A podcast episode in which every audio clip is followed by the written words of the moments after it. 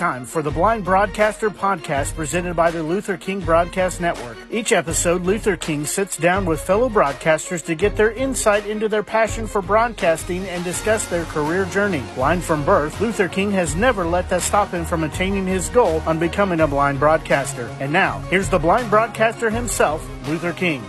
Merry Christmas and Happy Holidays as we close out the month of December and 2021.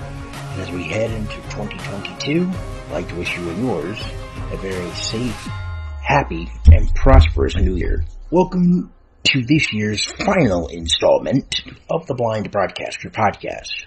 My guest on the final episode for the year and the month of December is Bob McElligott. If you have any suggestions or people you'd like to have on the podcast, please email me at luther.king.tsb at gmail.com, which is also where you and how you can find me directly on Facebook. If you'd like to learn more about the podcast itself, you can go to the Blind Broadcaster Podcast Facebook page and broadcast events, which will be coming down the pike hopefully soon. You can find the Facebook page the Luther King Broadcast Network Facebook page. You can find me on Twitter at King underscore TSB and on Instagram at L King dash Cardinals fan eight five. My guest today is the voice of the Jackets. What is it? Seven years now, maybe more than that, as the voice of the hockey team. Uh, I've been doing play by play for seven. It's my 11th year here. I did color the first four. Oh, you did color with, um, did, uh, did you work Matthews. with uh, George Matthews? Yes. Oh, wow. Okay. Yes, I did. What was it like working with him? It was great. It's like one of the most fantastic people on the planet.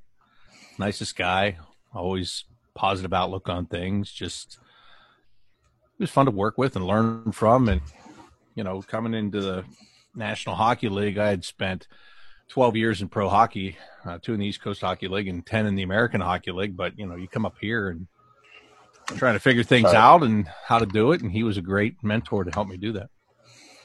So,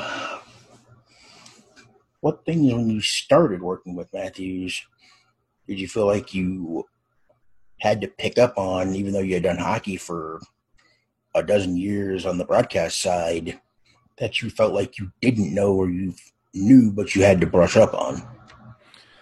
Well, the biggest thing for me then was doing color. It was I had to watch the game differently. And you know, I wasn't a former player like most color analysts in the National Hockey League, so you know, you had to you had to watch it differently. You had to look for uh, different things. I would spend a lot of time talking to other analysts that were former players, whether on our TV broadcast or you know around the league, just trying to to figure out how to watch the game. Because as a play-by-play guy, you're watching the puck all the time, and you know you miss certain things that happen behind the play, or there are tendencies that maybe you don't recognize as quickly because you're too busy following the puck wherever it is on the ice. So. Um, you know that was the biggest adjustment was to learn that it was it was like I was still broadcasting, but I had to retrain myself in how I was going to watch the game. Do you still take that same watchability from a color analyst side now that you're in the number one chair since you're having to do the game off of a monitor?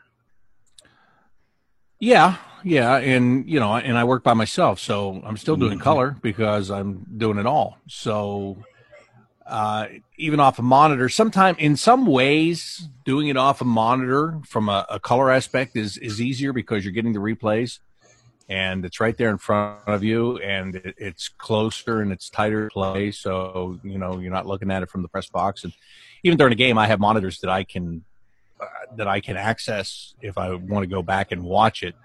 Uh, I think that's I think that's the biggest thing about using the monitor when you're doing color. You get a chance to see that play over again once or twice, and you know just get a better perspective and uh, and even some different perspectives. They give you different uh, different looks and different camera angles, so it helps you.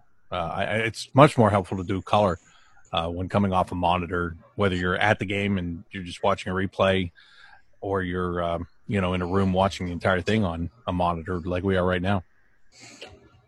So where do they have you broadcasting from in the home base arena in Columbus when you're doing the game broadcast and you can still pick up the sound? I guess you still have your on-site engineer. do you have, or are you doing all the producing to make sure that the fans get to hear the sounds of the puck and everything else from the hockey hub?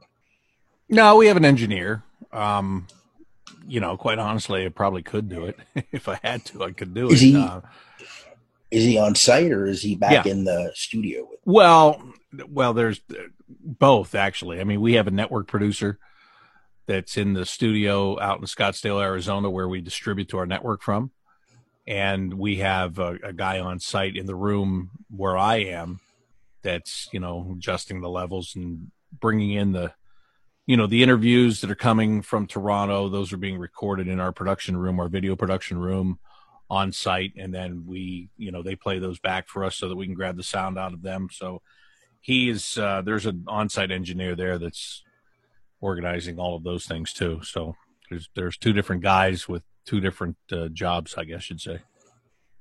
So in your younger days, was broadcasting something you wanted to do, or did you get steered in that direct on that path?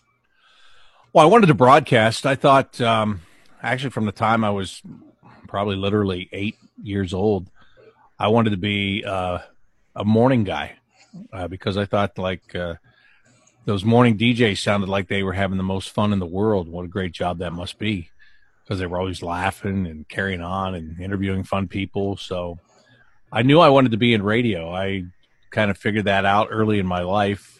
I um, I liked sports. I liked to listen to sports on the radio because when I was growing up in the, the 70s and 80s, you know, every game wasn't televised like it is now. So you had to listen to it on the radio uh, I had I enjoyed that. I enjoyed that a lot. I would listen to many baseball games, especially on the radio. Um, so when I got into high school and I realized that I really didn't have the talent to play sports beyond high school because I was barely getting on a team in high school, uh, those two things kind of merged for me. And uh, my love for radio or my desire to do radio, I guess I should say, and my desire to stay in sports kind of came together and i started working at uh, the local radio station in my hometown and one of the reasons i wanted to get in there is because i knew that they did uh, all of the high school football games and basketball games from uh, the high school that i went to and when i got in there that's what i was looking to uh, to move into eventually and i did and, and i got that chance and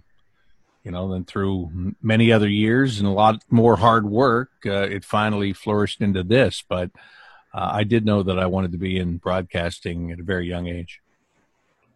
So you did high school football, basketball. How many were there other opportunities, broadcast wise, at the high school level besides sports that you use in your hockey coverage now that you draw back on? Well, anything that I learned then that I draw back on? Is mm-hmm. that what you mm-hmm. mean? Uh, yeah, kind of. I mean, what the thing about doing high school sports is that you are doing everything yourself. Um, yep, exactly. You've got to get the rosters. You've got to try to find out whatever information you can. Um, you know, you're you're carrying the equipment, you're setting it up, you're everything. I mean, you're doing it all. Even if you have a partner that you're working with, you're you're still doing everything. It's not like the NHL where I just you know come in, sit down in the chair, and everything's there and ready to go. Uh, the stats are provided to me; they're emailed to me. In high school, it's not even close to that. You got to do a lot of work. So, um, you know, that work really sets the stage for you. You don't realize that. Like what I got, what I get now, it's so much easier to get prepared and you know, but all that work that I had to do for myself back then um, was very valuable because you know helped me start to learn how to prepare for things. Now, I'll be honest with you, I still do high school stuff. Um, I do high school football for the high school that my son just graduated from. I've been doing it for the last four years. We do internet broadcasts, you know, which is something that when I was growing up, uh, you either were on a radio broadcast or you were nowhere.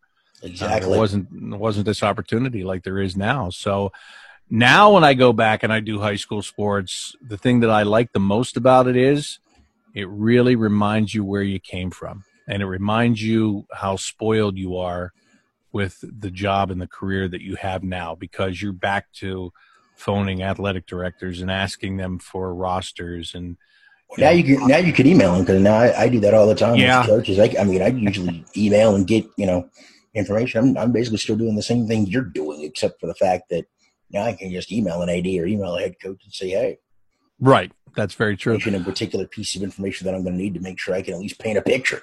Right, and and to be honest with you, because of the role that I have here, it's a it's a much easier get in many cases because people know you know what your regular job is and when you tell them you're coming in and you're going to be broadcasting for the school um, they uh, you know if, if they're hockey fans then they go above and beyond to get you whatever you need. And they're pretty happy about you coming in there. And same with coaches too. I mean i the, the coach in my uh, at my son's high school the first time i met him i was doing a game on tv for the local time warner affiliate. And i never forget i walked out on the field. It's like five o'clock on Friday night, and the team's out there warming up. And I went out to talk to him about the team, and he starts talking to me about the Blue Jackets and are we going to trade this guy or keep this guy? And and then I found out he's a partial season ticket holder and he's a huge fan. And like honestly, after talking for almost 25 minutes, I said, "Hey, look." It is great to meet you and talk to you and I love all of this, but if you don't tell me something about your team right now, I'm going to look really stupid in about 40 minutes. So I really need to talk about your team and what you're trying to do tonight. So, uh, you know, it's kind of fun. It, it, goes both ways for me now.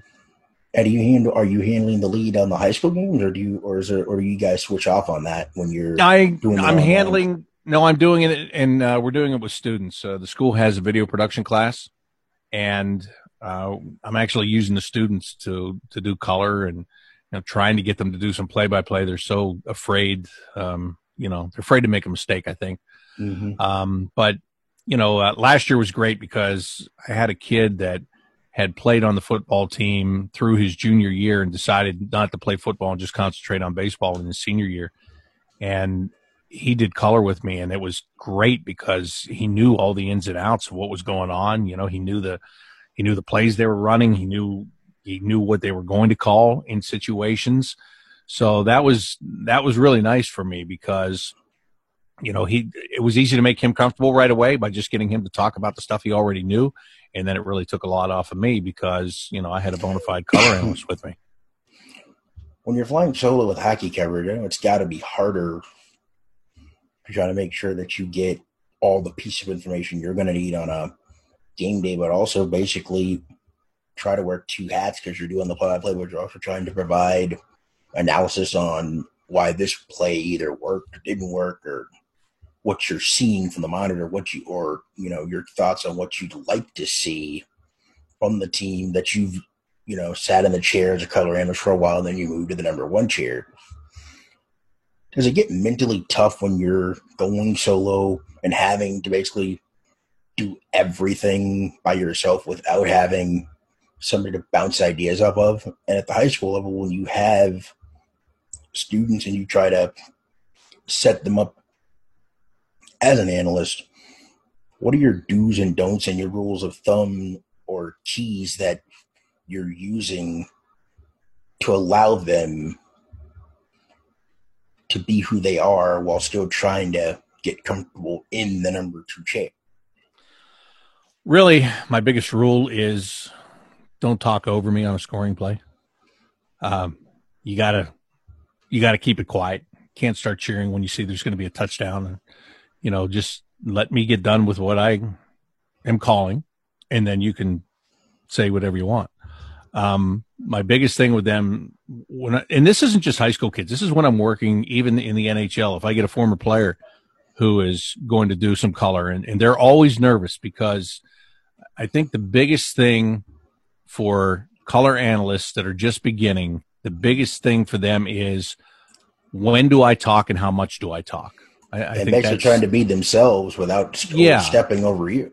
Right. So when when I work with somebody, especially for the first time, uh, the first half of the broadcast, if you pay attention, you'll hear me setting them up with things. I'll ask them questions. I'll I'll get them to talk. But what I really am trying to show them is, you see what's going on right now on the ice or on the field or what you see what's happening here. Not much of anything. So this is your time. This is where I want you to get in with these thoughts. So um, I, I, use that. I, I set them up and and then I explain it to them during the commercial break. I'll say, okay, you see how we were doing all that talking there when the play was between the blue lines. You know, anytime that's going on, if you have something, you know, right there, go. The only thing you have to recognize, and, and again, working with former NHL players, they recognize this immediately. The only thing you have to recognize is when that play starts to become a legitimate scoring threat, you've got to wrap your thought up immediately and get out so I can get back in and I can call it. So, you know, my to me, my biggest job is to make them comfortable, uh, especially when they're first starting out, and and just teach them. You know, I mean, whether it's a high school student that is eager or a former NHL player, they're there because they want to do it, and they want to do it right. They don't want to be embarrassed. They don't want to be embarrassed. Uh, when they go to school on Monday and have their friends say something to them that they heard them say something that uh, was wrong, um, uh, former pro athletes don't want, you know, m- many more people can hear what they say. Uh, and you know, they, they just want to do it right. They all want to do it right. So it's my job to make sure that they, they do it right. I really do try to take a lot of responsibility to make sure that uh, the person is comfortable and that they're learning. And, you know, at the end, I, I just want them to be who they are. And I tell them that I go, Hey, look, you got something to say. I don't care what it is you know, say what you think, say what you feel. Um, you know, I don't put any shackles on them with that kind of stuff. So I just want them to be themselves. I want them to be comfortable. And then if they do all that, eventually they're going to be good. So when did you first start doing hockey and what were the biggest things when you started to do hockey you had to learn nuance was that you basically didn't have to when you were doing high school sports, and you're still doing high school sports. But are there some things that you carry out of hockey into high school from when you started to where you are now? When I started to do hockey, the story is my first job in professional sports was as a mascot. What? And yes, a mascot, it was, huh? It was with a man. It was as a mascot. I was working part time in radio in um, Johnstown, Pennsylvania, Somerset, Pennsylvania, and Johnstown, Pennsylvania. I had two part time jobs, two different stations. Wow. Um, and uh, the East Coast Hockey League team in Johnstown got purchased by a new owner, and he wanted to do new things. And one of the things was he created a mascot, and they were looking for people to audition for it. And you know, people had always told me get a foot in the door somehow, some way in in broadcasting. So I figured this might be an opening to get in with an organization and do something. So I auditioned and I got the job and I was a mascot. Uh, at the same time, I was applying for minor league baseball broadcasting jobs. And in February, so we started in October. In February, I got offered a, a minor league baseball job in uh, single A baseball. So I left the hockey team and I went to uh, take the baseball job, but the baseball job was only seasonal. So I knew come September I was going to be looking for another job. And uh, the owner of the hockey team wanted me to come back, and I told him, I said, you know, I, I've got to have a job. I can't just come in here work for 30 bucks a night being a mascot. I, I need a job, so I don't know if I can do that. He said, well, how about this? I'm going to put you in the office as the director of group ticket sales. So you spend the day calling groups, trying to sell tickets, you know, discounted tickets to groups or 10 or more and then during the games you can be the mascot. So I took that, and and that's how I got into hockey was doing that. But while I was there, uh, the radio guy at the time, and his name was Greg DeVito, he had just gotten the job there doing the play-by-play, and as part of his deal, he had to do some high school hockey games, and he had to do them by himself, and he wasn't all that thrilled about that. So he told me, if you want to learn how to broadcast hockey, if you come with me to these high school games I'll let you do uh, two periods of play by play, and then I will critique you and I will help you to learn how to do it. And so I did that. and eventually, what I also did, we at that time, believe it or not, we had a video guy who used to travel to every road game. He drove himself, and he would film the games, and he would come back and he would put them on public access TV, like you know, a couple days later after they were already played. Right. But since he drove, I would ride with him, and I would go to uh, the road games, just the closer ones, which was like in Wheeling, West Virginia, Erie, Pennsylvania and then I would do color. So that was how I got into doing hockey, and I was still doing baseball. I would every spring I would go and do baseball, and eventually. Uh, Greg got an opportunity to move to the American Hockey League, and the radio job was open in Johnstown, and I went back and and I took that job. So um, I, I, tell people all the time when I talk at uh, Rotary clubs or whatever it is. Uh, one of my lines is I went from the job where you're not allowed to speak at all to the job where all you do is talk. And I did it with the same team from mascot to radio. But, um, you know, that's how, that's how I got into it. And, and I learned a lot and he taught me a lot. And the biggest thing you have to learn is you can't say everything that happens. Hockey is a game that moves so quickly. It, it's a pick and you pick and choose. You have to figure out what's important and what's not and you have to describe what's important. And the other stuff you gotta you know throw out the window. Or that's that's the time when the the unimportant stuff is going on. That's the time for analysis uh, even while play is going on. So that was one thing. And it moves at one speed in the east coast hockey league and you move up to the american hockey league and it moves at a faster speed and you get to the nhl and it moves at supersonic speed.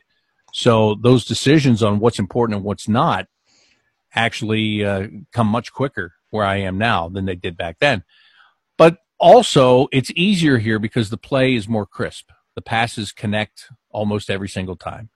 Uh, in the East Coast Hockey League, a guy will make a pass, it'll hit his teammate in the skates, or he'll throw it behind him, and the guy has to stop, and it's just it, it's more of a sluggish game. Here, it is crisp, and it's up and down the ice, and like I said, almost every pass goes exactly where it's supposed to go. So uh, it, it makes it makes it an easier game to call. But um, figuring out what's important was a big thing, and coming up with more descriptive terms. Um, you know, early on, I remember one game in particular. Greg had uh, laryngitis, and I went in and I filled in for him, and he sat down in the office and and he critiqued the entire game. And one of the things that, I, and it was a great critique. I mean, it was so helpful. But one of the things I was doing, and I had no idea, was I was saying the word moves every time somebody would pay, make a pass. You know, and moves it to the right side, moves it to the middle of the ice, moves it into the corner. I had no idea how many times I was saying it until he pointed it out with a written critique at the end of the game. And so it makes you think of, you know, now it's got to be he moves it, he passes it, he dumps it, he slides it. He, you know, you have to, you have to have a lot of different words to say the same thing uh, just in order to vary it up and, and not get stuck because it's really easy to get stuck in one and not even realize you're doing it. How much information is too much information to get you in a wormhole that you have to find a way to get out of? And how do you, you know, because you led me perfectly into the segue of what you were talking about earlier. How do you try to make sure this stuff is not repetitive, as in double names, saying one word 50 million times to talk about the same thing, how to make sure that the stuff of importance is important, and the same thing on that vein, in that vein, storylines. How big are storylines, or if you don't use storylines, how many of the bullet points are you using to still make your point? Storylines, they're obviously important. Um, I just here's the thing. I'm doing radio. Mm-hmm. Uh, I know when you're doing TV, even even if you're working for the team at the NHL level, uh, they like to talk about both of the teams. You know, it's it's not a balanced 50-50 broadcast, but it, it might be a 70-30.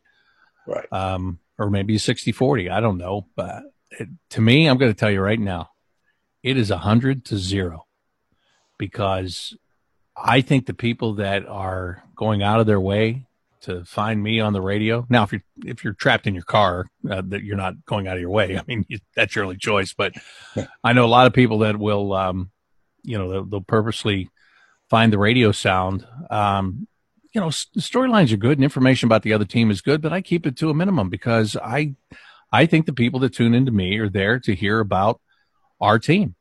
Um, so my storylines, the ones that are more important to me, is what's going on with our players, what's going on with our system, what's going on with our coach.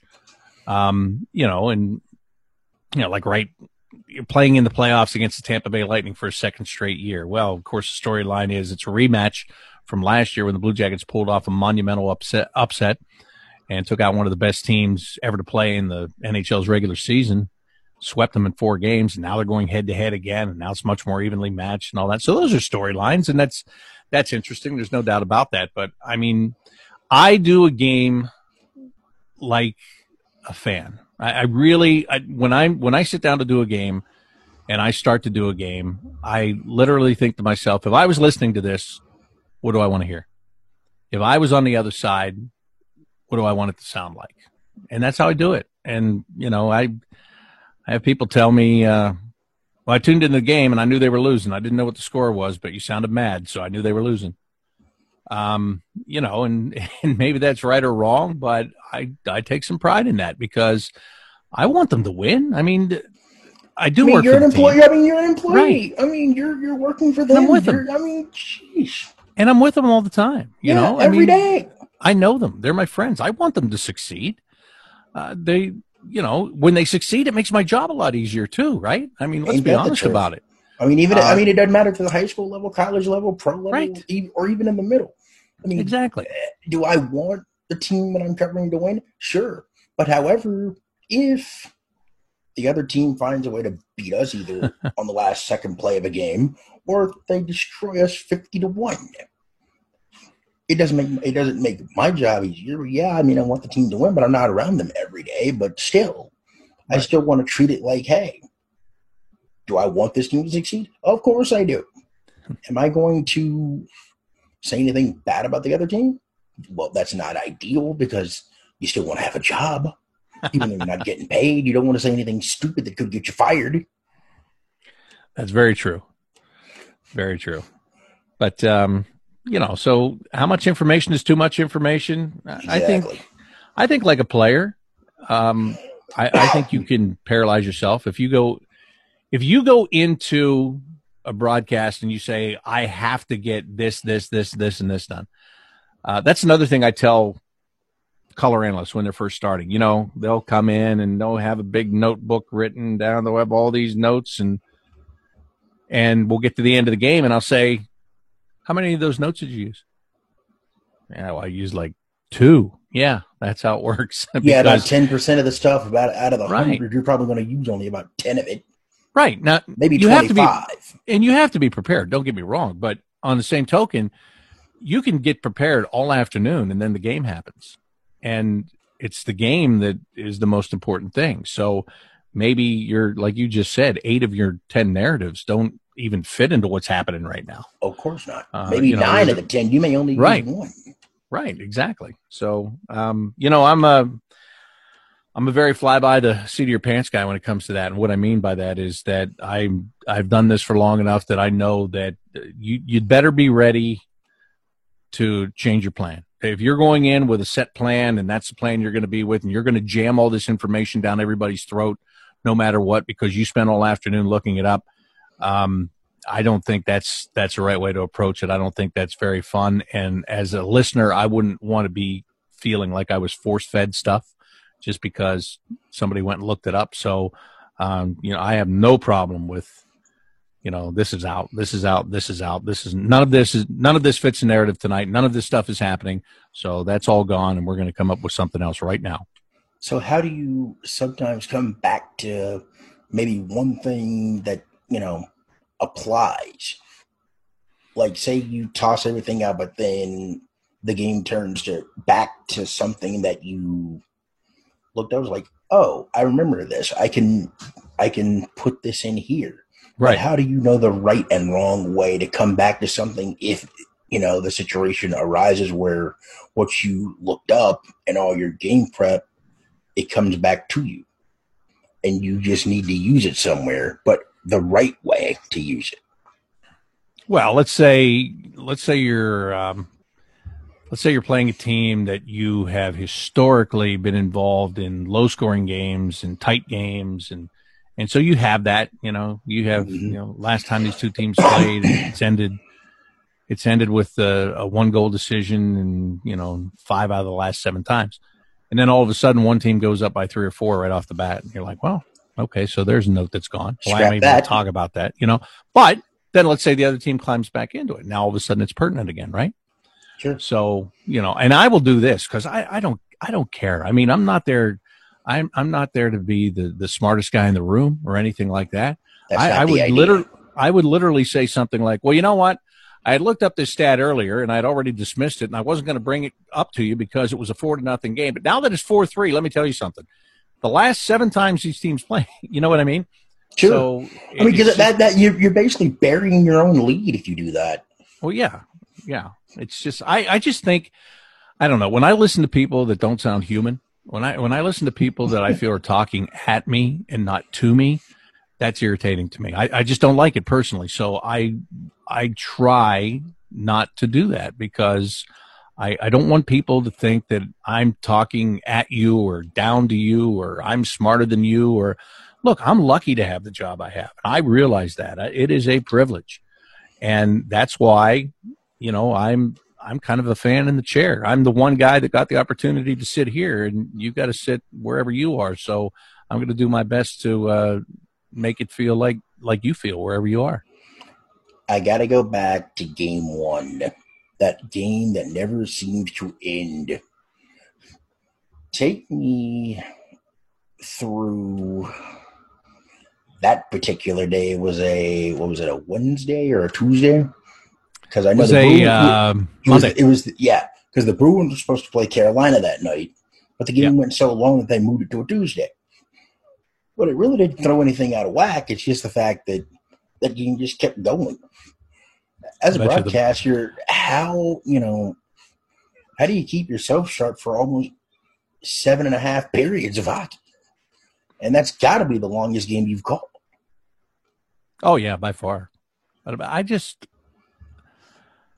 I, this is a, it's a, t- it's a tough answer for me because I've been asked this question so much in the last week, and and what I want to say, and I'll just say it to you, it, it's my job. Yep. You know, I, I I don't feel like a hero because I broadcast a game by myself for six hours. I mean, that's what I get paid to do. The bigger story would be is after three overtimes, I said I can't do it anymore. Nope, that's enough. Somebody else has to finish this. I mean that that would be that would be a story. Doing your job to me is not a story. You're just Um, doing your job you're supposed to do it because you because an employer because an employer is paying you. Yeah, and I and and the game was good. That was the thing. I mean, I didn't. I never looked at that. We could have played three more, and I would have been fine with that because I was really enjoying watching what was happening. I, I was enjoying watching both teams come out with a lot of jump at the beginning of an overtime, and then just run out of gas and be dead by the end of it, and then go back into the room and come out 15 minutes later, and they'd have a couple of minutes of jump, and then they were dead again and it was it was a chess match. It was back and forth. I was fascinated by it, to be completely honest with you. I thought it was entertaining. Um, I I wanted to see Tampa get to hundred shots. I really did. I've never seen that before. Like when it when it was seventy something, I wanted to see eighty. When it got to eighty, I wanted to see hundred. Um, and you almost got it. I almost got it. Yeah, came close, but uh, you know, it was at that point. It wasn't even like being any part of history or anything. I mean, you know, I wanted my team to win, and it stunk that they didn't. But but it was just it, it was great fun hockey. to watch. It was fun to watch, and and the periods actually they moved pretty well. To be completely honest with you, the hardest time in the overtime periods, there are no commercials in the overtimes. That's what I was going to ask you next. Like, you know, they had the ice scrape at the 10 minute mark or whenever there's a stoppage in play. That's But the hardest however, part. But however, as a broadcaster, I know you get about what 15 to 20 minutes in the playoffs for an intermission break. But how do 15. you, how do you, or how did you keep yourself mentally sharp? Because I know you're probably just talking to yourself about everybody else is listening by way of computer, phone, tablet, however, and keeping yourself mentally focused without getting that commercial break that you would normally get in the first, second, and third periods, where you may get two or three breaks in a period before the intermission report. And then Well, you just- just overtime. You just run out of breaks. You have nothing. You have nothing left. You have no support because you used all your commercials. No, it was you just know it's like that. You just know. And and you know when it gets close to the 10 minute mark, you know there's going to be a spot of 3 minutes while they scrape that you're going to have to talk. And that's to be honest with you, that's some of the hardest work of the overtime is that 3 minutes. You know, just coming up with something to say to be relevant. Um, you know, talk about whatever play just happened leading into that. Talk about what's happened in that first half of that overtime period you know, what you see and all that stuff and find a way to kill off the three minutes. See, from doing baseball for 16 years straight, It helps. well, yeah, because I killed so many rain delays that were way longer than that, you know? So that, that experience is invaluable. You were asking earlier about drawing upon earlier experiences. Mhm. Yeah. I mean, to me, hockey's the easiest game in the world, and people don't understand that when I tell them that. I say, look, all I got to do is say what I see. In baseball, it, it's you. You want to talk about stories and storylines? You better have them there because it's slow and it's uh, guys are stepping out of the batter's box and and uh, all that stuff. So, you know, hockey is a breeze uh, in comparison. So yeah, that's that's th- those are my old rain delays. I mean that that three minutes while they scrape the ice. That's a that's like That's the Nothing. equivalent That's of a the mini rain delay. Yeah, it's mini cloudburst. It, you know, that's it was no big deal whatsoever. And then you know during the intermissions, actually, I was what I was thoroughly enjoying was my pregame and intermission host knowing he's got to fill another intermission and not really knowing what they were going to do for the intermission. I knew what I was going to do when I was on the air. I had no idea what they were going to do. And I know that there was a, there was a lot of uh, talking and going on about what's happening now. What are we going to do if this goes on? And I found that to be funny. That was funnier than anything else to me because then I would just leave the room. I'd just say, "Hey, good luck to you," and out of the room, and go over into the because we're in the underneath of the the arena there, and we have access access to the players' lounge where there was a coffee machine and there were snacks, and I'd go over there and and talk to what whichever of the TV guys were in there getting another drink, just like I was, and and um, it was fun. It, it was really really fun. I'm not just saying that. Now, if we would have started at eight o'clock at night and it would have been a six hour game, maybe I wouldn't have thought it was so fun. But we started at three in the afternoon. Oh, So- UConn Syracuse six overtime game. Game started at like oh I don't know eight o'clock. It didn't end at almost two a.m. Central Time. And I Yeah, woke I'm- up I'm on saying- like the second overtime. And I'm like, whoa. Yeah. So you know, starting at three and getting done at nine o'clock wasn't that big of a deal, but um, but yeah, I mean, I I just when it when it comes back to it, you talk about being mentally sharp and all of that. Um, look, from the time a puck drops until the final horn sounds, my job is to be locked in, and and you're not every time. I mean, you know, the course of an 82 game season, there are going to be two or three where I stunk, and I know it and you know whether I wasn't feeling well or whether I was tired or whether the game just wasn't great, whatever the case, you know, you're not going to be a perfect 82 and 0 with great broadcast, and and you know that. Nobody But- is. but your job is to be locked in. And I think in the playoffs, because of the magnitude of the situations, you can't take a game off and you can't take a period off, and, and you you just there. Are, to me, there are no excuses in the playoffs. You can't have a bad game because everything's riding on every game to your fan base. Do you so think um, the qualifier will be a part of the NHL going forward? Like if there's like ties, or do you think that's just a one-time experimental thing? And I do give props to the NHL and the NHLPA for working out the cities that they were going to have these round robin slash qualifying play-in games in, while also working on their ratifying a new agreement while within this pandemic so you know things can at least stay as smooth as possible and they did most of that behind the scenes and they did and a lot of it didn't really get out until you know it was necessary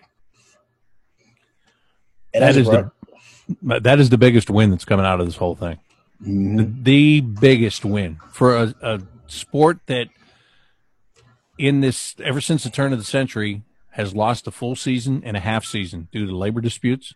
yep The fact that they were able to come together in such trying times, exactly find a middle ground, and put together six years of harmony.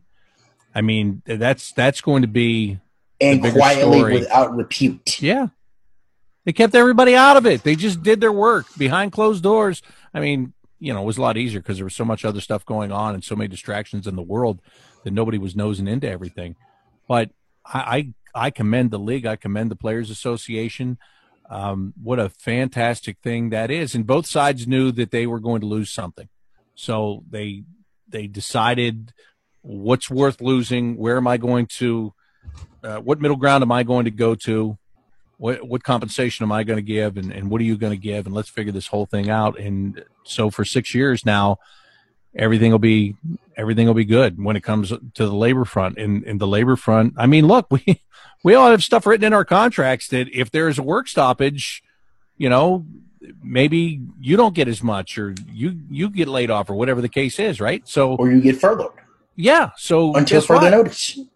So guess what? That's six years of not having to worry about that. That's that's the biggest win. I, out of all of this, yeah, it's great they're playing again. It's great they're going to award the Stanley Cup. It's great they've got the bubble. It's great that they're, uh, you know, they've they found a way to get all of this done, um, and have done it without fans. Ultimately, that plan isn't going to work uh, beyond this bubble situation. We all know that, but they found a way to do that, and that's a great story. But the bigger, by far, story is the labor piece.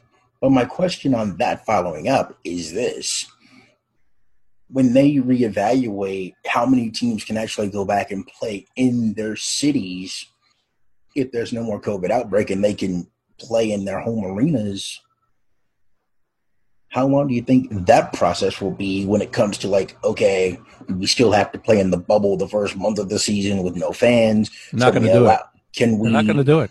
I, they can't do it. They just no. can't do it. I, I cannot see any way that this league plays with no fans. It is too much of a revenue driven league. They've got to have people in the building. Um, I, I, don't know if they have to have sold out buildings to, to get started or not. I am, I, and I'm just going to be honest with you. I'm sick and tired of this whole thing. I mean, I, am with you. But... I don't know how it's coming to a resolution. And I think that's the biggest problem with most people. I think most people are like, okay, I'll, I'll sacrifice. I'll do this and, and, and I'll stay with this. But at some point, there's got to be an answer. And, uh, Agreed. Uh, and I hope that's coming. Um, so that's what makes these these conversations difficult. But I just, I I just don't think this league can do it without people, and it, it's it's just so much based on ticket revenue, and they've got to have it. And, Concessions um, and things. Yeah, all of that like stuff. That. Because and, and all the they, things they that have, have been have people so they can work. Yeah, and the second nature things to us. I mean, when I talk to people, they're like, "Well, you know, if we get everybody in here, then how are we going to get people out? Because you can't just let everybody out at the same time. Sure. maybe dismiss by section. It's it's it's amazing and it drives me nuts. This whole thing, how it's gone on, and and um, you know, I I hope that you know whether it's a vaccine or whatever it's going to take. I just when people say the words "new normal," it it sends me up a wall. Um, I, I, just can't wait until there is an actual resolution of okay, here's how we're going to deal with this from now on and get back to our lives where we were, and, and that's in every facet of life, not just in sports. But sports has got to operate with fans. You know the strange thing about that, what you just said. If we do get back to whatever life is either a supposed to be or what it's going to feel like when we actually get to somewhat normal, that's going to be the biggest question. What is going to be life as we know it in sports and in everyday life?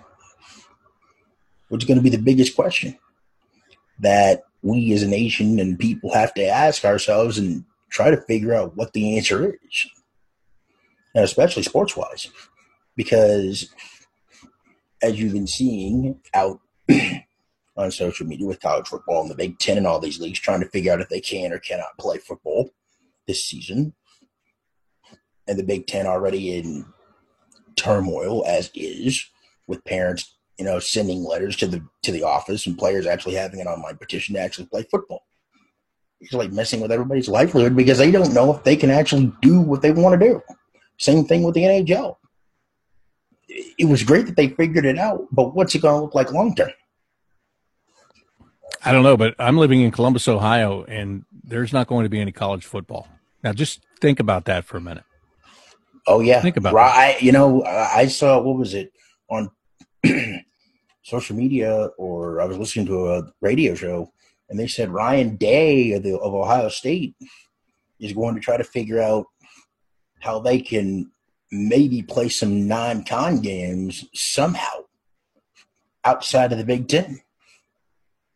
But I don't know if that's even going to be possible with all with everything that's going on right now. Uh, that was something that was said, and then they they kind of come back and said no, they're going to try to play in the spring or whatever. But um, I just I'm really disappointed. I, I was really hoping that football was going to be able to to take off without missing a beat because that would be to me that would be a sign that things are going back in the right direction. You know, but um, and I know the NFL is still planning on uh, on having their season starting it without fans, or some teams are saying they're going to have some fans or whatever. But uh, uh, yeah, you know, it was disappointing. It's really disappointing here. I mean, it, there's so many businesses that thrive in the fall during sure. the college football season, and you know they're already in trouble because they've been in trouble since March, and, and now they're they're going to be in bigger trouble. Maybe they maybe they're never going to come back. Some of them. So it's it's it's sad. It's disheartening, and it's yeah, it is. I was especially, really holding out hope when, that college football and the NFL were going to come in on schedule and that that would be a sign that we're getting back to where we're used to being. Especially small businesses, especially when they, you know, are trying to figure out if they can either reopen or if they're going to have to close down permanently because these smaller businesses, they're the they're the they're the ones that are going to be that are, those are the ones that are in real trouble. And it's not just the ones by the stadium, which is kind of like a, a, a, first thought. You know, you think about all the establishments that are near stadiums or near arenas. Mm-hmm. But again, the college football season in Columbus, I mean, every little place in Columbus benefits on a game day. I mean, people leave their homes and they go out somewhere to watch games, uh, you know, especially road games. They get together in establishments and, and, and none of that's going to happen. So, yeah. And I just think, look, I work in sports, so I obviously have a, a bias but I just think it is so important. I, I think it's great that they're back. I think it it gives us a sense of distraction. It allows us uh, something to talk about. Uh, it allows people to argue over their favorite teams again, and not over some of the uh, you know the real life issues that are going on in the world. So um, I, I, just think it's really important to the psyche of who we are as a people, and I'm glad it's back. But I do have that concern that you're talking about. I mean, having it back now, that's great, but how are you going to have it back to, to where you need to have it for it to be a viable business and for it to continue to be the part of the fabric of the nation it has been? How do you deal with coaches interviews, or do you just get them from the hub city and just try to do your pregame chat with the coach as normally as possible, even though a lot of these co- these coaches interviews are being done over Zoom, like you and I are doing this chat right now. Yeah, I do all my stuff on Zoom now, and you know it's pluses and minuses. I mean, you're able to see each other uh, if you want to do that, so that's a plus. Um, you know, we can another plus for us is if I interview John Tortorella, our head coach, I can take the audio out of it for the radio, and I can put the video part of it to our our digital uh, department, and they'll put it on the website. So we're actually getting, you know, uh, more bang for the buck, if you will, there because we're we're getting two different things out of it now. Um, you know, it's it's it's changed the landscape of of what we do and how we do it. Mm-hmm. I, I, don't like the. Uh, I mean, I'm very thankful I get the the one on ones with the coach, and that I can get the players one on one because the the interviews or the the media availability provided by the league is it's not even close to normal. I mean, it's a couple of minutes. It's two players at a time. Um, you know, the coach, our coach has sat in there for four minutes in a post game interview. I mean, he will normally talk to you for 10 minutes after a game and, and before a game. If you get him going on the right things, it can be 15 minutes. So, you know that's all gone. It's all been streamlined. Uh, you get very little uh, and for me i'm used to being there with the team so i could care less how long they talk because my information is just from being around them just by talking to guys in the hotel or on a bus or whatever the case is. So uh, not having that access now is that's a big difference too. I mean i don't know nearly as much as i normally do as to what's going on but um, yeah zoom is the way of life now when it comes to player and coach interviews. So what do you hoping to see out of Columbus tomorrow in game four that didn't go right in game three on Saturday night, losing to Tampa three to one, where it seemed like Tampa basically went into defensive mode and almost defied you guys to try to score on the on Tampa, which seemed like you couldn't do because Vasilevskiy was doing his best Dominik Hasek impersonation. Plus, he had some good help defensively, but in front of him. Well, he, he, did, and all of that is true, and they did play very well. Um, there were three early power plays, including a minute and a half, five on three, and there was a great chance with the net wide open, and the shot hit the post and didn't go in the net. Um, you know that would have been helpful, I think, to to get the early lead. But the biggest concern of Game Three was the very real appearance that the Blue Jackets looked tired, and they have played more hockey than anybody else is playing right now. Yeah, it was the only qualifying series that went five games. There were yep, two overtime games distance. in that. We already talked about the five overtime game. Mm-hmm. Um, they have played a lot of hockey in a short period of time, and there's you know it it catches up with you. So I I will be interested to see if there are new new faces in the lineup just to try to get some fresh legs in there because look, it's great that Seth Jones can play 65 minutes in a game, but you need him to do that, and then you need him to come back and play 28 to 30 minutes the next game, and then you need another 30 minutes, and before you know it, all of that racks up, and all of a sudden the the player isn't as sharp as he normally is. And the same is true with the goaltending. And I I truly think that if Elvis Merzlikins was healthy because he got hurt against Toronto in Game Four, I think if he was healthy, that he starts either Game Two or Game Three to give Korpisalo a break because he's tired and he looked all of that in game three. So it's not an excuse; it's a fact. Uh, the team doesn't use it as an excuse, but uh, I just hope that a, a, day without a game, and it's not even a full two days because they played nope. at seven thirty, and now they got to come back and play three o'clock in the afternoon. The schedule maker has not been kind to the Columbus Blue Jackets by any means. So, um, you know, I the only thing I hope to see out of them is more sharpness than they had in game three because that, that was their undoing. They, they made mistakes. They turned the puck over 18 times. They normally don't do that. And it led to odd man rushes. And that's what they cannot have against Tampa. They, they, they, um, they've got to keep them close and they, it's got to be a tight checking game. The minute it's not, they're in trouble. Who could you see in the lineup tomorrow to give some guys that have played 30, 40, 50 minutes, three games in less than a week in this series, plus the five plus the they basically played eight games, almost eight and a half games. The problem is technical about it. Yeah, the problem is you're not going to take out a Seth Jones though, um, and no. you'd like to cut his minutes down. But you know the changes. When I say changes, it'll be interesting. I guess that's almost misleading because I'll tell you the only changes I would expect to see. I would expect that maybe Emil Bemstrom comes back out of the lineup, and maybe a Kevin Stenlund goes in, who hasn't played yet in these playoffs, who's uh, you know, he, he has a good shot on the power play. Bemstrom, that's supposed to be his bread and butter. He missed on his opportunity on the power play. He had been scratched early in the series, so you know it wouldn't surprise me if uh, if he came back out. Cam Atkinson, I don't know his status. Uh, that would have certainly helped in a five on three power play to have his talent in the lineup. They didn't.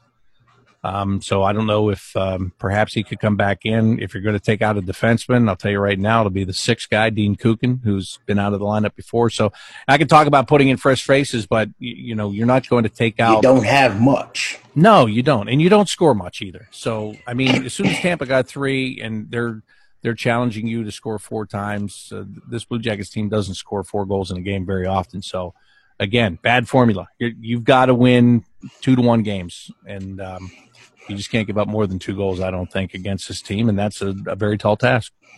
You you know this, where if you have in baseball, but you know this from baseball, you got to have good pitching, you got to have good defense, and you got to be able to score at least more than one run. If you're asking your pitching, your defense to keep the other team off the board every night, at some point, all that's going to catch up on catch up to you because your offense wasn't able to do anything. Well, that's right, and I mean. Uh, what what was really evident to me in Game 3 mm-hmm. You know, we talk about how this team has overcome the loss of free agents last summer, and they have. I mean, nobody expected them to be in the playoffs, and they're here. They got through the qualifying round. They are legit in the playoffs. And it was it was a five game series, and it went, right. it was basically brutal. And they're and they're here. So, um, but when you lose a guy that has the offensive talent that Artemi Panarin has, and this is what happened late in the game they couldn't even get out of their own zone. Wow. They were just they were the Tampa cut off their passes. Uh, they couldn't skate the puck. When you have an Artemi Panarin kind of a guy, that's the kind of guy that takes a puck and he just weaves his way right through the neutral zone. He skates you out of trouble. And lacking that kind of an offensive force was uh, looming large, I thought, in the second and third period of that game three. But again, you know, uh, it's all doom and gloom after you lose a game. We were, I was joking with uh, Jody Shelley, our television color analyst, about this last night. He goes, uh, every time they win, we think they're never going to lose again. Every time they lose, we think the season's going to be over. So who knows? Come back for game four. So, what things are ahead? Getting ready for as much as you can for tomorrow today. After we finish, after we close the interview out, because I know you probably get to a pressure or something. Yeah, I got John Tortorella this get. afternoon. Yeah, I got Torts this afternoon. And uh, what's it like? What's it like working with him and all your in the other coaches you've dealt with in the sports that you've covered? What are they as a broadcaster? What have they brought to you as to either do your job better, or is it mostly research and hope and pray you don't mess it up? No, I think they all help to make you better. Um, there are there are some guys that are nice guys, and you know, you enjoyed working with them, and when you see them, you say hi, and that's the extent of that. There are others that are um, you become close friends with, and and you still talk to all the time, even if you haven't worked together for many years. When I was in Syracuse, Gary Agnew was my head coach for six years before he left to be an assistant in Columbus, and eventually went on to be an assistant in St. Louis and uh, Pittsburgh after that. Um, still one of my closest friends. Uh, we talk. I mean, we don't talk every day, but you know, every couple of weeks, he'll call me or I'll call him just to say hello, check and see what's going on. Um, you know, so that is, you know, he's he's been the guy that had the the most effect on me because he was, um, you know, when he came into the American Hockey League, he came from the Ontario Hockey League, and he had to learn and adjust. And I was only my second year in the American Hockey League, and my third year or fourth year overall in pro hockey, and um, you know, I, I, think he and I kind of grew together a little bit in in the you know learning just how to do life in, in the American Hockey League. So uh, you know, I'm close with him, but I got to tell you, and people that don't ever have the opportunity to meet the man or work with the man and just watch YouTube clips and uh, read things that are written about him by certain media members will be shocked by this, but John Tortorella is is one of the best people I've ever been around. And I so thoroughly enjoy working with Torts. Um, you know, again, he started in the low minor leagues like I did. So there is a, a level of respect. He knows what I've done to reach this level. Uh, he did many of the same things in the same leagues, so he gets it. So there's a level of respect there.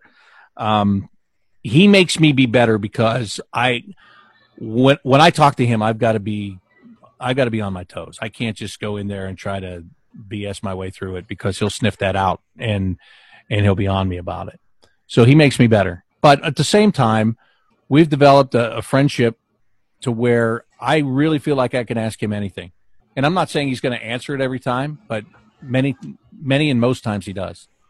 And and I can pick on him on or off mic.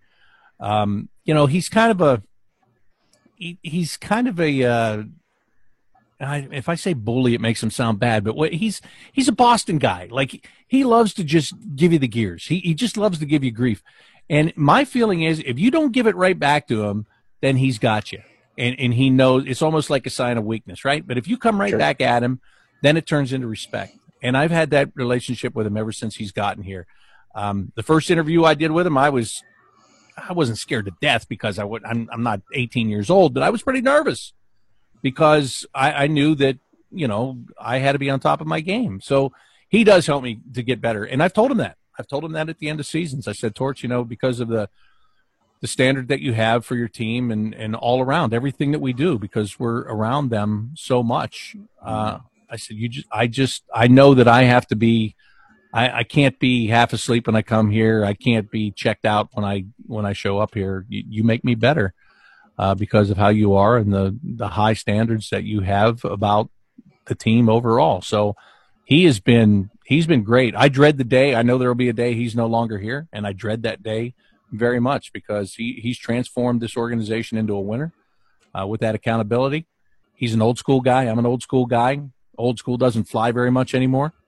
So uh, yeah, it's uh, it's a good mix and it, it's a good mix and it's fun. I, he said to me in an interview, um, this was during the Toronto series. We were talking about the goaltenders, and he said he said, "Let's face it. If it wasn't for these two guys, I might be back there with you right now, help, helping to coach your son's baseball team. We wouldn't be in the bubble." And um, and I said to him after he finished his answer, I said, "Well, Torts, if you were coaching with me, that would be the toughest 18 year old baseball team in the state of Ohio. I'll tell you that right now." and he laughed about it, and that's the kind of relationship that we have, and I cherish that. I really do. I I've told my wife many times. I, I've said something to him, like on the phone, or I've texted him something, and I've said to my wife, I cannot believe that I just said that to John Tortorella, and that he's laughing about it or he's cool with it. You know, because you don't get that sense from the YouTube clips. You think he hates everybody and he's going to tear you apart. He is one of the most genuine, caring people. He cares about his players. He cares about the people on his staff. He cares about the people that are around. And he's the kind of person that he doesn't go and he doesn't broadcast it. He doesn't broadcast. He is fine being the bad guy. That, that, that makes no difference to him whatsoever.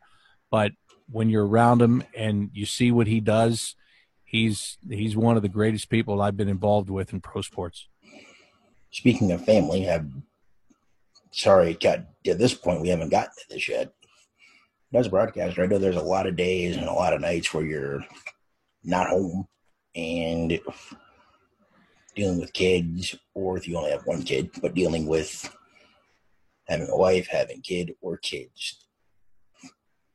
How is that dynamic like dealing, being a family person, plus being the actual voice of a team and handling that? Well, it's busy, but it's great um, because I get to. I have two boys. One's 18 and one's 16. um, you know, in the early days of their lives, I was in AAA doing AAA baseball and doing the American Hockey League. Mm-hmm. So I was doing. I'd roll from one season right into another. The two weeks I had off were at the end of the baseball season, which was Labor Day weekend, and two weeks later, hockey training camp would start. So once they got to school, to school age, then you know those two weeks were pretty much out because I was working and they had to go to school when I wasn't working. But um, it is I've I've gotten to share so much with them now. In, in total honesty, my oldest played baseball and hockey all the way through high school. Uh, my youngest got out of playing sports at about about nine or ten years old. I realized if I was going to force him to stay in it, I was just doing it for myself. I wasn't doing it for him because he really didn't enjoy it like the other one. Mm-hmm. So, uh, so they're very different. But um, the things that I've gotten to share with with my kids, um, the places that we've gone, they've gone to to Detroit to watch a game at the Joe before it closed. Uh, they went with me at Christmas time this year to Washington D.C. and and went and watched the game. We got to stay in the hotel together. They got to, you know, kind of see the, got to see the nice hotels that we stay in, not like the travel hockey hotels that my son usually stays in. Um, you know, so those, those types of things have been, they've been really special and really fun. Um, for my oldest son, because he's so involved in, in both the sports, uh, being able to take him to practices and, um, introduce him to people and, watching him at a very young age, my first year here, uh, introducing him to Rick Nash when he was still playing and, and watching him almost pass out because he was like seven or eight years old and he was shaking Rick Nash's hand. Um, that stuff is, it's great. And, and I had the same kind of feeling two years ago when I introduced him to Wayne Gretzky and the, they were talking about playing baseball and about how they hated playing baseball outside in the freezing cold in March and April. So, um, you know, those kind of things I will, uh, I'll cherish those forever. It, it's tough being away from home, but it's just been kind of a way of life for us. Um, my wife has been terrific, whereas, you know, she lets me do this. Uh, she's always been with me through this. There's never been a time where she's said, can't you do something else where you're not gone as much or uh, not having to work a, a, crazy schedule like you do at times. Never once has that come into any discussions.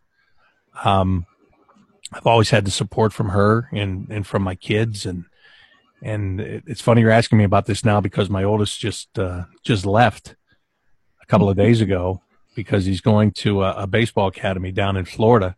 Oh wow! Because the the college he was going to go to a junior college and they canceled all their sports because of this pandemic. So uh, he had to regroup, and you know, after a long search and a lot of talks, we decided that this uh, baseball academy would might be a good opportunity for him. Let the colleges sort everything out, and you know, come back next year and and try to go down there and work out and one sport specific train and you know he's he's almost at the 90 mile an hour mark. He's a right-handed pitcher. So you know if he can get stronger and get up over that you know maybe there'll be some more opportunities for him in a couple of months from now. But you know he's uh maybe he left future, and it's maybe another future Curt Schilling maybe? May i don't know. Maybe. That would be great as far as i'm concerned. But you know i um it's hard for me because i spent all this time with him and, and I've been coaching him in baseball ever since he's been eight years old. That's one great thing about having this job. I get the summer off now mm-hmm. and I could still do my baseball stuff. I was coaching uh, with him and, uh, and it's going to be really weird not having him around and not having yeah. the, uh, you know, he, he was kind of my, he was my game prep guy a lot in the last couple of years too, because he used to come down in the mornings and turn on NHL network and, um, when I would come down, he had already watched the show probably one time through, and uh, all I had to do was say, "Hey, what happened in that Arizona Vegas game?" Oh, well, let me tell you what happened with that in the third period. You know, I didn't even have to watch the highlights; he would just give it all to me. Sweet. Um, so it's uh, yeah, and it and I'm happy. I'm happy that he's going to go and he's going to try to pursue a dream. Mm-hmm. And if that dream doesn't work out, he wants to uh, be a he wants to be a video guy. He and during high school in that video production class, uh, he did the opening videos for the football team that they played on their scoreboard and stuff. Uh, he's he's done some shooting at Blue Jackets games, just coming down and, and hanging out with our game ops people and doing that. So uh, he wants he wants to have a career and he says he doesn't want to be a broadcaster. I don't know why because number one he talks a lot and he actually knows what he's talking about. So I'm just going to let that take its course and see where it goes. But um, you know, I'm not I'm not going to force him to be me, but I, I am proud that um, I'm proud that he wants to be in sports. I'm, I'm proud that he was rounded enough to fall in love with it, and that's what he would like to pursue.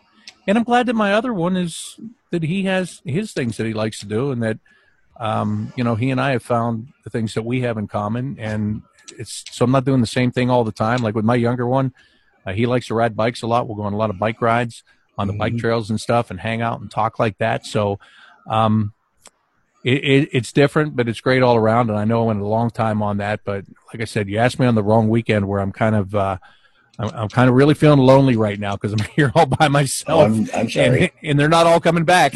I'm sorry. no, you're fine. You're fine. Hey, it's life. And it's, it's what we do in sports, sure. right? I mean, and that, and that's why I'm okay with it. And when he left the other day, I was so busy doing all this I was doing interviews and do I had two shows to do, and I felt like I didn't have enough time to to really say goodbye to him. But you know, we're sports people, so it's not really goodbye. But that's got to be like, kind of tough though, because like you said, you're doing interviews, you're yeah, trying to get your stuff ready for another hockey game, and your oldest is playoffs. Yeah, it's, it's the playoffs, playoffs, and he gets it. It's probably still got to be kind of hard that you had the broadcast hat on, but you're trying to be dad too. Yeah, but on the other hand, I knew that I was playing tough guy, and it was going to be tougher for me than I was going to admit to anybody. So it and also let me kind of hide in the shadows. Sure. Um, you know, and, and my plans are when we're done with the playoffs, whether it be now, whether it be in October, the, the next season is not supposed to start until November. You know, I want to go down there and I, I want to watch him play, and I just you know want to be able to hang out in in his world, and you know he'll have his world now. Mm-hmm. I mean, it's mm-hmm. always been in my world, but it, will be in his world, a baseball world. And, uh, you know, the pitching coach at the academy he's going to, I saw pitch back in 2001 when he was in the Expo system pitching in Ottawa. So, you know, uh, he and I have had those conversations about the International League Baseball, and mm-hmm. and I know he's in some good hands with some people down there. And look, I got to live my dream in life, and I, I just hope he does too. Well, I know you got to get some stuff done, but I appreciate the time. It went over an hour. So, you know, I didn't mean to even take up that much. No, that's fine. Like I said, I'm sitting here all by myself. I'm all good. Until I have torts, I've got nothing. But I, but I do wonder though, since we were on the subject of family, but going back to learning from George Matthews, has your game prep changed with whatever this normal is, or is it pretty much the same? Or what did you feel like prep wise you learned from George Matthews that you still use, even though you were number two, but now you're flying solo as number one? Oh, George, you would spend hours upon hours of game prep. Um, that was one difference between the two of us, just because you know he was here and and he he was by himself and he had all the time in the world to do things. Whereas you know my kids were much younger at that time, and I had all this family stuff going on, and I'm trying to you know get ready for my job and take my kids to school and you know get help my my my son at the time was not just playing hockey. He, he, tried them all when he was coming through grade school. He, he played a couple of years of football and some basketball, and he's playing hockey. And you know, my wife or I was running them all around. So, you know, George had that extra time to do many, many more hours worth of game prep than I did. But it goes back to that whole he prepped so much and never used half of it. So I just I tried to um, you know, I did what I could around around my the schedule. So I, I think there is when I learned. You kind of learn what's pertinent. You know what I mean? Um, you know, I don't have seven hours to do it. I've got two hours to do it. So let's figure out how we're going to do seven hours worth of work in, in two hours, and let's let's figure out what uh, what I think are the most important things. Let's just go right to it with that. So you know, that's what that was the difference between us. So he always had far more, which was great because then he could give whatever he had. Um, but then we always, you know, there was always a common ground there too, because some things in games are, you know, those are no brainers. Everybody's going to prepare on certain points. And then there are other things like, you know, he loved eccentric stats. Um, I'm not a huge stats guy because I, to me, you can, you can take stats and you can make whatever you want to out of them. Um, you know, this advanced stats, I, I told you earlier, I'm old school. I don't have time for all that stuff. I, maybe I should, um, I still love the eye test. I know that there's a common ground between the advanced stats and the eye test, and uh, I'm trying to get there on that slowly but surely. But yeah, George loved all the. Uh, he always Kicking had a whole bunch of extraneous. He had extraneous stuff, and that's because he had more time to sit around all day than I did. Basically, trying to basically trying to come into the 21st century, maybe into the 22nd, kicking and screaming, whether you want yeah. to or not. That's right. That's exactly so, right. Last thing is what are your have to haves and your go tos in game prep that you feel like you're ready to go in a broadcast? Like if you if you took away all the extra stuff the NHL gives you, you know, from the information directors and media relations folks, what are your go tos and your have to haves to make you feel like you're comfortable and ready to go for a broadcast? Besides the roster, of course, because we know, we know those are obvious. Well, I, I was just going to say if, if you gave me a roster, uh, besides that, pronunciations, um, if I had those two things, I could make it work. I could, I could get you through it. But um, besides that, if I didn't have all my stuff from the NHL, I mean, then I would either have to have uh, a computer to look up the, the stuff that I want to find on my own or a newspaper. You know, back in the day when I started this, newspapers were very, very helpful. Definitely. Um, that has gone by the wayside now. Yeah, well, they're technically newspapers, but we read them on the computer, right?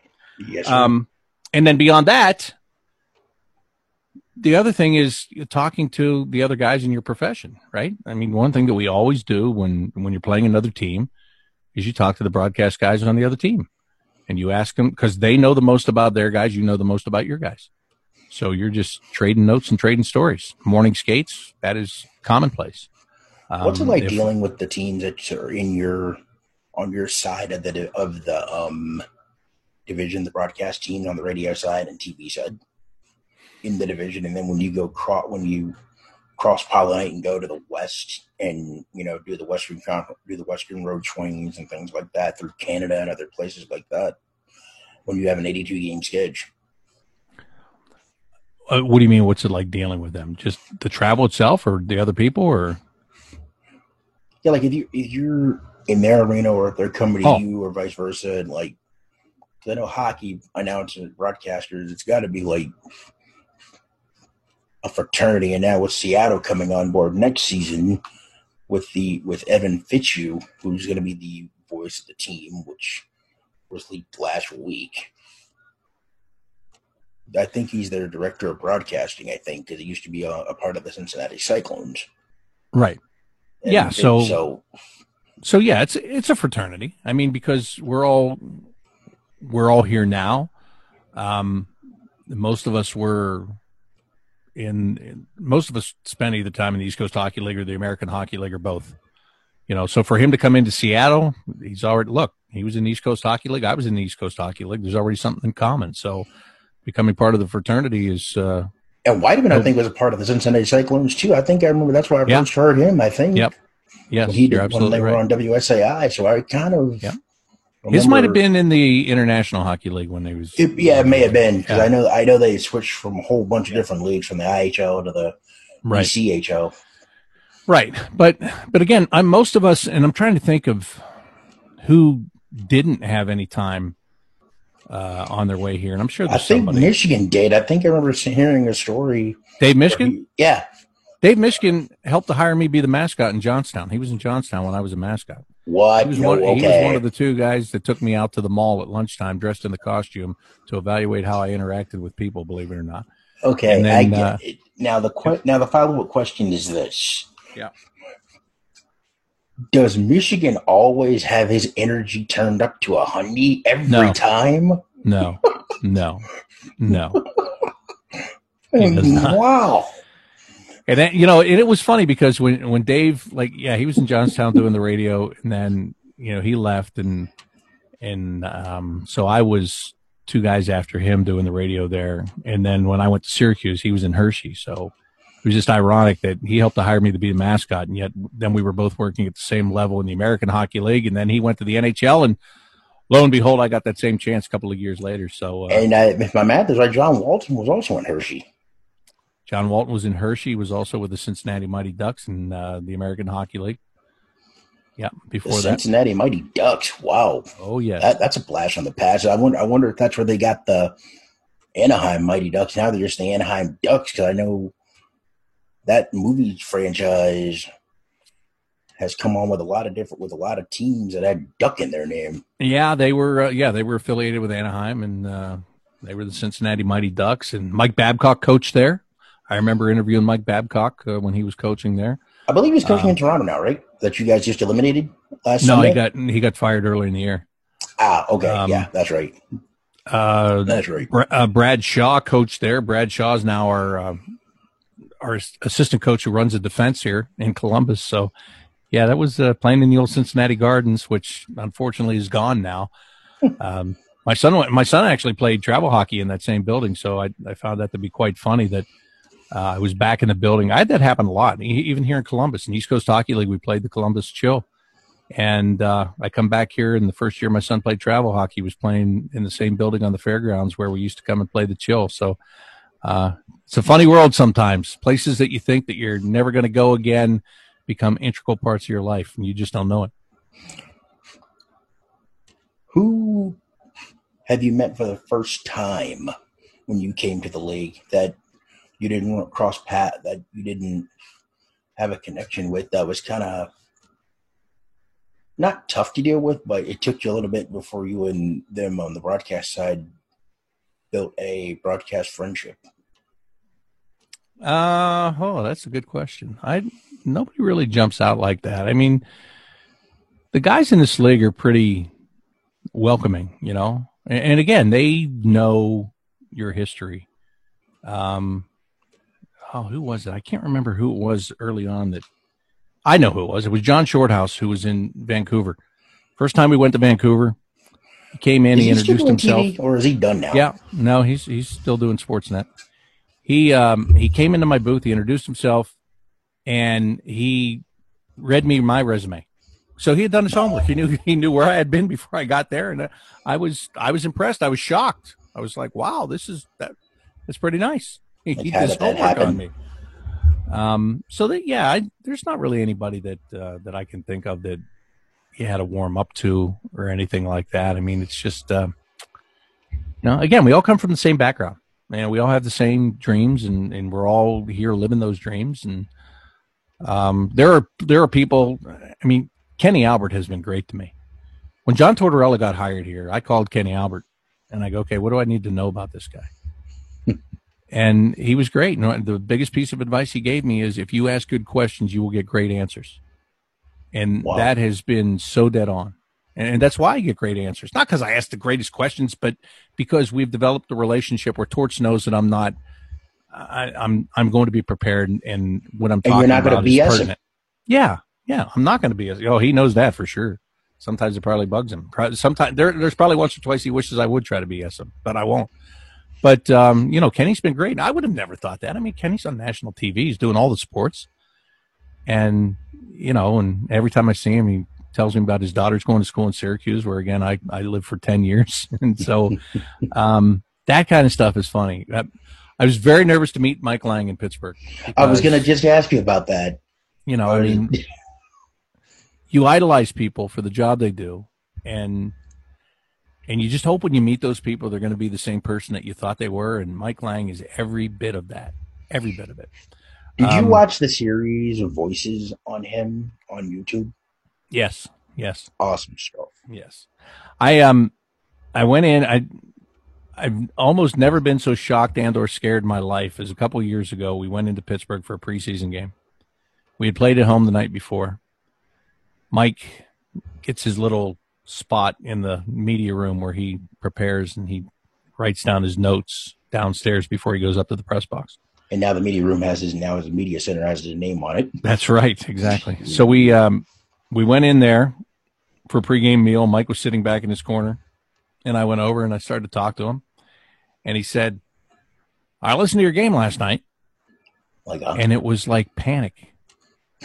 Mike Lange listened to my game. And I, I, I mean, I just never thought of that. I listened to a million of Mike Lange's games. Never once in my life did I think Mike Lange would listen to my game.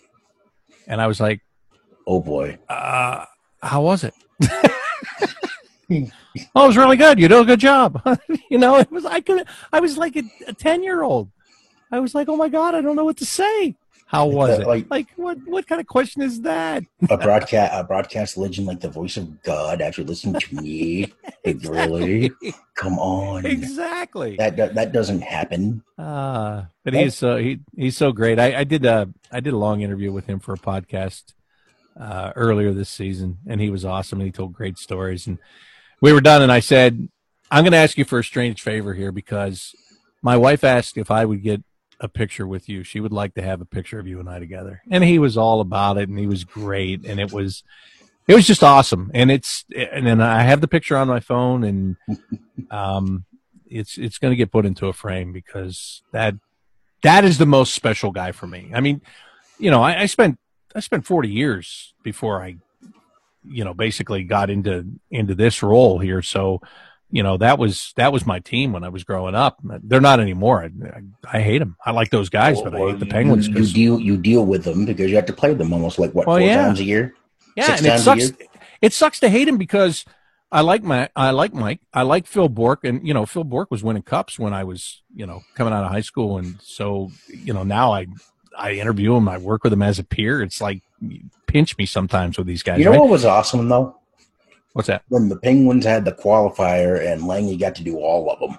Yeah, I'm like, because yeah. I thought that I thought it was going to be Josh Getzoff doing Josh, those because yeah. I know he's probably going to take over Mike Lange's spot when Mike officially retires. Yeah, yeah, and, I, and win because I because I know he Mike had cut back on his schedule for a bit. Yep. And I'm like, thank God he was able to at least do the qualifiers. I'm like, at least there's some consistency in this world. At least that's right. Well, in addition to to liking Mike, it, eh, you know, there are two guys on the Penguin staff: the Dana Heinze, who's the, the head equipment manager, and Chris Stewart, who's the athletic trainer. We all worked together in Johnstown in the East Coast League years ago. So, I mean, I, I like all of those people. And I hate that team because we've lost to them in too many key situations over the years. Well, you knocked them out two. You knocked them out two years ago. No, I listen. I go to uh, last time we played them in the playoffs. I went to uh, the ballpark when we got in there. Greg Brown, who's uh, yeah, Greg Brown's the voice of the Pirates, and I talked to Greg on the phone. I'd never met him, so we came in uh, the night before Game One, and the Pirates were playing. And I went over to the stadium and I went to the press box and I was talking with Greg and he's like, Are you going to see any family while you're in town? I said, No. And he, he kind of had a strange look on his face. I said, Greg, everyone in my family wants my team to lose. Why would I speak to them? I'll talk to them later in the summer when this is all over. I am not talking to any of them now. and he started laughing. He goes, You know what? I never thought about that. That's the best way to look at it. Good for you. He's like, Hey, right now, they're my friend enemies. I'll deal It's with them true. later. First playoff game we played against the Penguins in their arena. Um, Jody Shelley told me, You will hate everything about this franchise by the time this series is over. And he was right. And yeah, and I said, "No, Jody. I mean, come on. I mean, I mean, I I want to win here, but it's I hate it." And it didn't even take until the puck dropped. It was it was the fans chanting "Let's go Pens" before the teams came out on the ice to start the game, and all of a sudden I realized there's twenty thousand people right. here that want me to go home, and I don't want to go home. I want our team to win. So you know, it was uh, it was an eye opening experience. There's no question about it. What was what's it like at the United Center when you go play the Blackhawks and they have their pregame stuff and then you get to the anthem before puck drop. That's part of and the then game. at, and then at the end of it, you got chills going up your back, down your arms, through your hand. I mean, it's like whoa. It's the like only place I take off my only place I take off my headset so I can drink it all in. really. Yeah, I remember because it's I, nowhere else is it, it's not worth it anywhere else. I mean, it's you know that there's not that energy. I mean, I I think you have to actually just take off the headsets and just be in it to appreciate it. I mean, when I listen to it on YouTube every time, it never gets old because it's like it feels like you've been transported to another time. I don't know what it is or what about it that makes me feel that way, especially even though you're dealing with the black. Like, I enjoy our local hockey team. Every time they go to Chicago, it's like I really want the Predators to win, but at least for five seconds or at least a good minute and a half to two minutes, allow me to enjoy the best anthem in all the NHL, please. That's right. That's right. Because there are and- there's a lot of times you don't enjoy the rest of the game, so just enjoy that part of it. And of course, when the Cubs and Cardinals play, when Wayne Messmer does a national anthem, I'm like, yes, we can now officially play. Now I can go back to hating you until the and when the, until the series is over. because Jody Shelley's right though. You you respect them unless either you work for the team or you listen to either your team's broadcast against against that team that has been a rival for you for years. Yeah, and I'll and I'll tell you something else that is funny because you brought up Josh Getzoff, who's Mhm. working the road games that Mike Lange doesn't work. Yeah. I mean, look, growing up and getting into this business, if I was going to do hockey, and, and I thought I was going to be a baseball guy, I I wanted to do the Pittsburgh Pirates. That was my dream. And if if hockey was going to be in it, you know, at one point uh, it would have been the Pittsburgh Penguins. There's no doubt.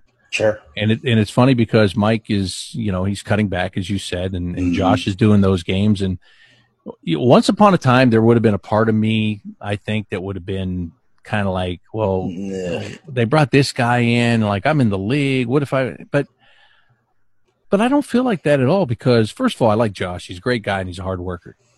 And the other thing about it is, I want to be Mike Lange with the Blue Jackets, and and I mean, I think there is great pride in in staying with a franchise for Forever. your entire career. And and I wasn't here when they started in 2000, but I was in the American Hockey League when they started.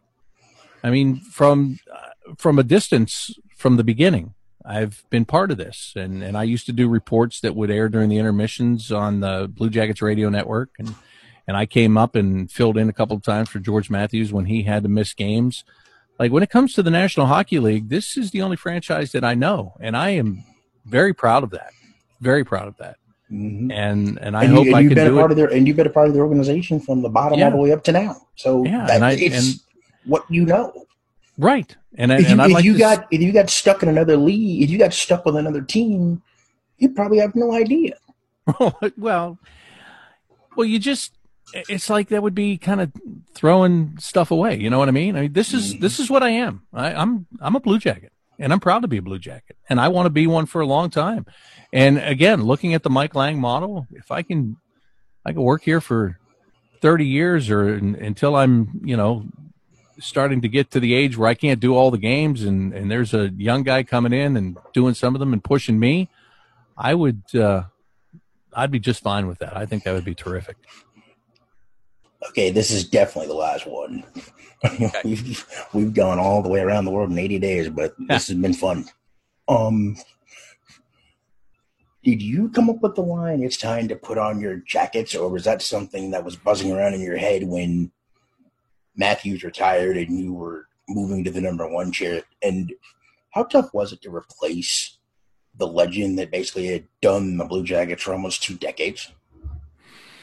Well, you already knew you had big shoes to fill, though. Yeah, to answer to the second part, it was hard, um, but but it wasn't as hard because I wasn't coming in and filling that the next day. There was four years of me being in the organization, doing color, doing mm-hmm. um, stuff on the web, doing shows. You know, it wasn't like I was just uh, one day George was gone and I came out of the minor leagues and and I took over on the job and you know there there was there was still a direct comparison but there was a body of work of four years already there for the fan right. you know what i mean you'd already amassed you'd already yeah. amassed some knowledge to do what you needed right. to do they knew who you were they knew that you were part of what was going on here and they knew that you were familiar with the team and all that stuff so yeah. so that made that transition easier there's no question about that mm. i mean it's not the um, it's not the normal route by any means but it worked for me and uh, and yeah, it gave me credibility in, a, in a mascot suit Yeah, right. but it, it, gave me credibility, you know, immediately taking over play by play because I'd already been here four years. Um, but still, but, but it's hard because that's when people have one thing for a long, long time and then, and then it changes. It's, it's still not easy. You know, they always say that sometimes the the toughest job is to replace the legend. And usually mm-hmm. there's there's a guy between the legend and the next legend right? There's usually a buffer because um it just works that way because people tend to not like the, the very next guy. And right. you get to a third guy and then he's okay because he's not the second guy. So anyway um being here for, for the four years uh, really helped with that. Like a buddy of mine john michael who does the cleveland, cleveland cavaliers, cavaliers and you know John's doing TV now, but when he Joe Tait retired, you want to talk about a legend. Joe Tait retired. He done radio. it forever, right? And John took that job over, and I was like, Whew. I, we joked about that. I go, hey, good luck replacing the legend. You know what happens with that very next guy. right? So who, so who's doing the radio side for them now? Because if John Michael's doing TV, I don't know. They hired a they hired a Cleveland guy. I, I don't know. I, I, don't know. I don't know either because I haven't listened to a Cavs game in quite some time. Yeah, but um, but so working with George, replacing George was tough. The the hardest thing about replacing George was not having George around every day, mm. not having his friendship, not having his quips, not having um, you know his energy and his excitement, and um, you know you just kind of you can't avoid it. He's just like he is the nicest guy in the world. Do anything for you. Give you the shirt right off his back. That guy. So the, the hardest part about replacing George was not having George around all the time. Um, the other part to put on your jackets that is uh, when I was in Syracuse. Uh, I always started every broadcast with "It's crunch time in Syracuse."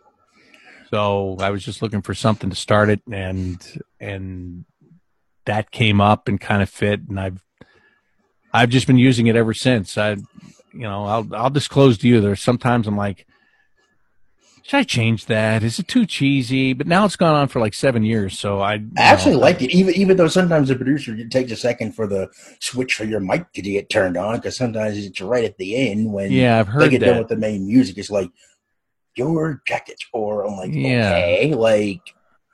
Has that happened in the playoffs? Because yes, I've heard has. that same thing. Yes, it has. It, it's it, okay. when I've listened to the broadcast, it's at least happened all, either all three games or at least four. Because my wife told me it was happening. My, my, wife said she heard it happen twice, and I've been I've been giving it an extra couple of beats when I'm told that you're up. I've still paused in the last couple of games to try to avoid that. So that's why I'm asking you that because I heard that, and I Well, keep forgetting yes. to I keep forgetting to try to police that. So thank you for reminding me. Well, I'll put it this way: your lovely bride has good ears. well, Oh, she yeah, she knows know- what goes on. Believe me. There was one other person I did want to ask you about since you were in the American Hockey League. Yeah. The longtime voice of the Scranton Wilkes-Barre Baby Pens and Tom Grace, who's no who's not in the play-by-play side anymore, but I think he's like in the business side or somewhere office now instead of doing PXP. I talked to him once, maybe twice.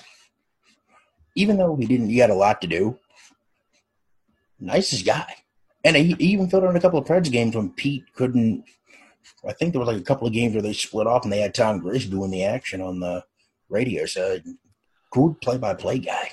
Yeah, I haven't seen Tommy for a while now. Um, there's another guy that, funny story, we both started in the East Coast Hockey League at the same time. He was with the Hampton Roads Admirals, and I was in Johnstown.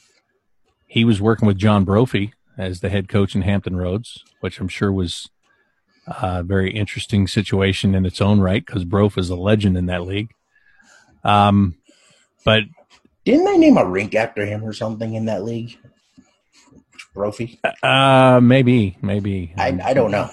Yeah, but he, um, so Tom was in Hampton Roads, Right. and when Wilkes-Barre came in, into being, I can't remember if I applied for that job. I think I did. Yeah, I would have applied for it because I was in Johnstown, so I would have tried to get that job. And anyway, they ended up taking uh, Tom, and that was, you know, that's great. I mean, a guy from our league got there and got to move up. But ironically, and I didn't know this until years after the fact. Wow. Okay. Uh, so so well, what I didn't know was I had put in for the Syracuse job, and I was um, I was interviewing, and it was kind of a combo interview because the the team uh, was interviewing me, and the program director at the radio station was interviewing me to do afternoon sports as part of my responsibilities of doing the the games. So, so it was kind of a dual thing, and um, and anyway, um, I found out later that when my boss in Syracuse had just happened to talk to Tom Grace, uh, he was, you know, I, I think Tom was calling around introducing himself to PR guys in the league. Mhm. And um, my guy in Syracuse just asked Tom if he knew me because they were looking at my stuff at the time. And, and Tom said really great things about me, and, and it held a lot of weight because, you know, he was like, well, here's a guy that I don't know, and he could say anything about you. And he said really good things about you. So I already liked, thought I liked you. And then, you know, to get something like that from somebody else was, uh, was a big plus. So I, d- I didn't even know how much Tom had helped me get that job until, like I said, a long time after I had it. And a guy that's no longer with us, who I remember with the AAA Baby Preds for a long time, and I talked to him. He was another nice guy that I remember back at for the Admirals, Kyle Schultz. Yes. Yeah, I remember Kyle. I I'd um, I talked to Kyle. I think just a couple of months maybe before before he passed away. I think I talked to Um, him the day before. I think. See, we didn't play them very very often, but something had happened that I called him uh, and we spoke. I forget what what was going on in the league at the time, but like I said, we didn't play Milwaukee very often, uh, just the way the schedule set up. And um, but I, I had to call him for some reason, and it was a short time after that that he was gone. So I, remember thinking, man, I, I'm glad I had a reason to call him. My thanks to the radio voice of the Columbus Blue Jackets for being my guest as we close out the 2021 portion of the Blind Broadcaster podcast, Bob McElligott. My thanks to you for taking the time to rate, subscribe, and review the Blind Broadcaster podcast. And don't worry, more content from the podcast is coming up in 2022. So I hope you and your family, wherever you may be and however you may be listening, have a very safe and blessed Thanksgiving, Christmas, New Year's, in short, a very happy holiday season. And remember the reason for the season. If you have any suggestions for people and guests you'd like to have on this podcast, by all means, please feel free to email me at luther.king.tsb at gmail.com. You can find me directly on Facebook by that same email address. You can find the Blind Broadcaster Podcast Facebook page by searching on Facebook the Blind Broadcaster Podcast for play-by-play events that I hope will be coming down the pike soon. Change that will be coming down the pike, hopefully sooner rather than later. You can look up the Luther King Broadcast Network Facebook page. You can find me on Twitter at King underscore TSB and on IG at lking.cardinalsfan85. Have a safe and happy holiday season. Stay safe, be blessed, and join us again next time on the Blind Broadcaster Podcast, a proud entity of the Luther King Broadcast Network. So long, everyone. You've been listening to the Blind Broadcaster Podcast presented by the Luther King Broadcast Network. Each episode, Luther King sits down with fellow broadcasters to get their insight into their passion for broadcasting and discuss their career journey. Blind from birth, Luther King never let that stop him from attaining his goal of becoming a blind broadcaster. To find out more about the Blind Broadcaster Podcast presented by the Luther King Broadcast Network, search the Blind Broadcaster Podcast or Luther King Broadcast Network on social media or visit Luther King Broadcast Network.com.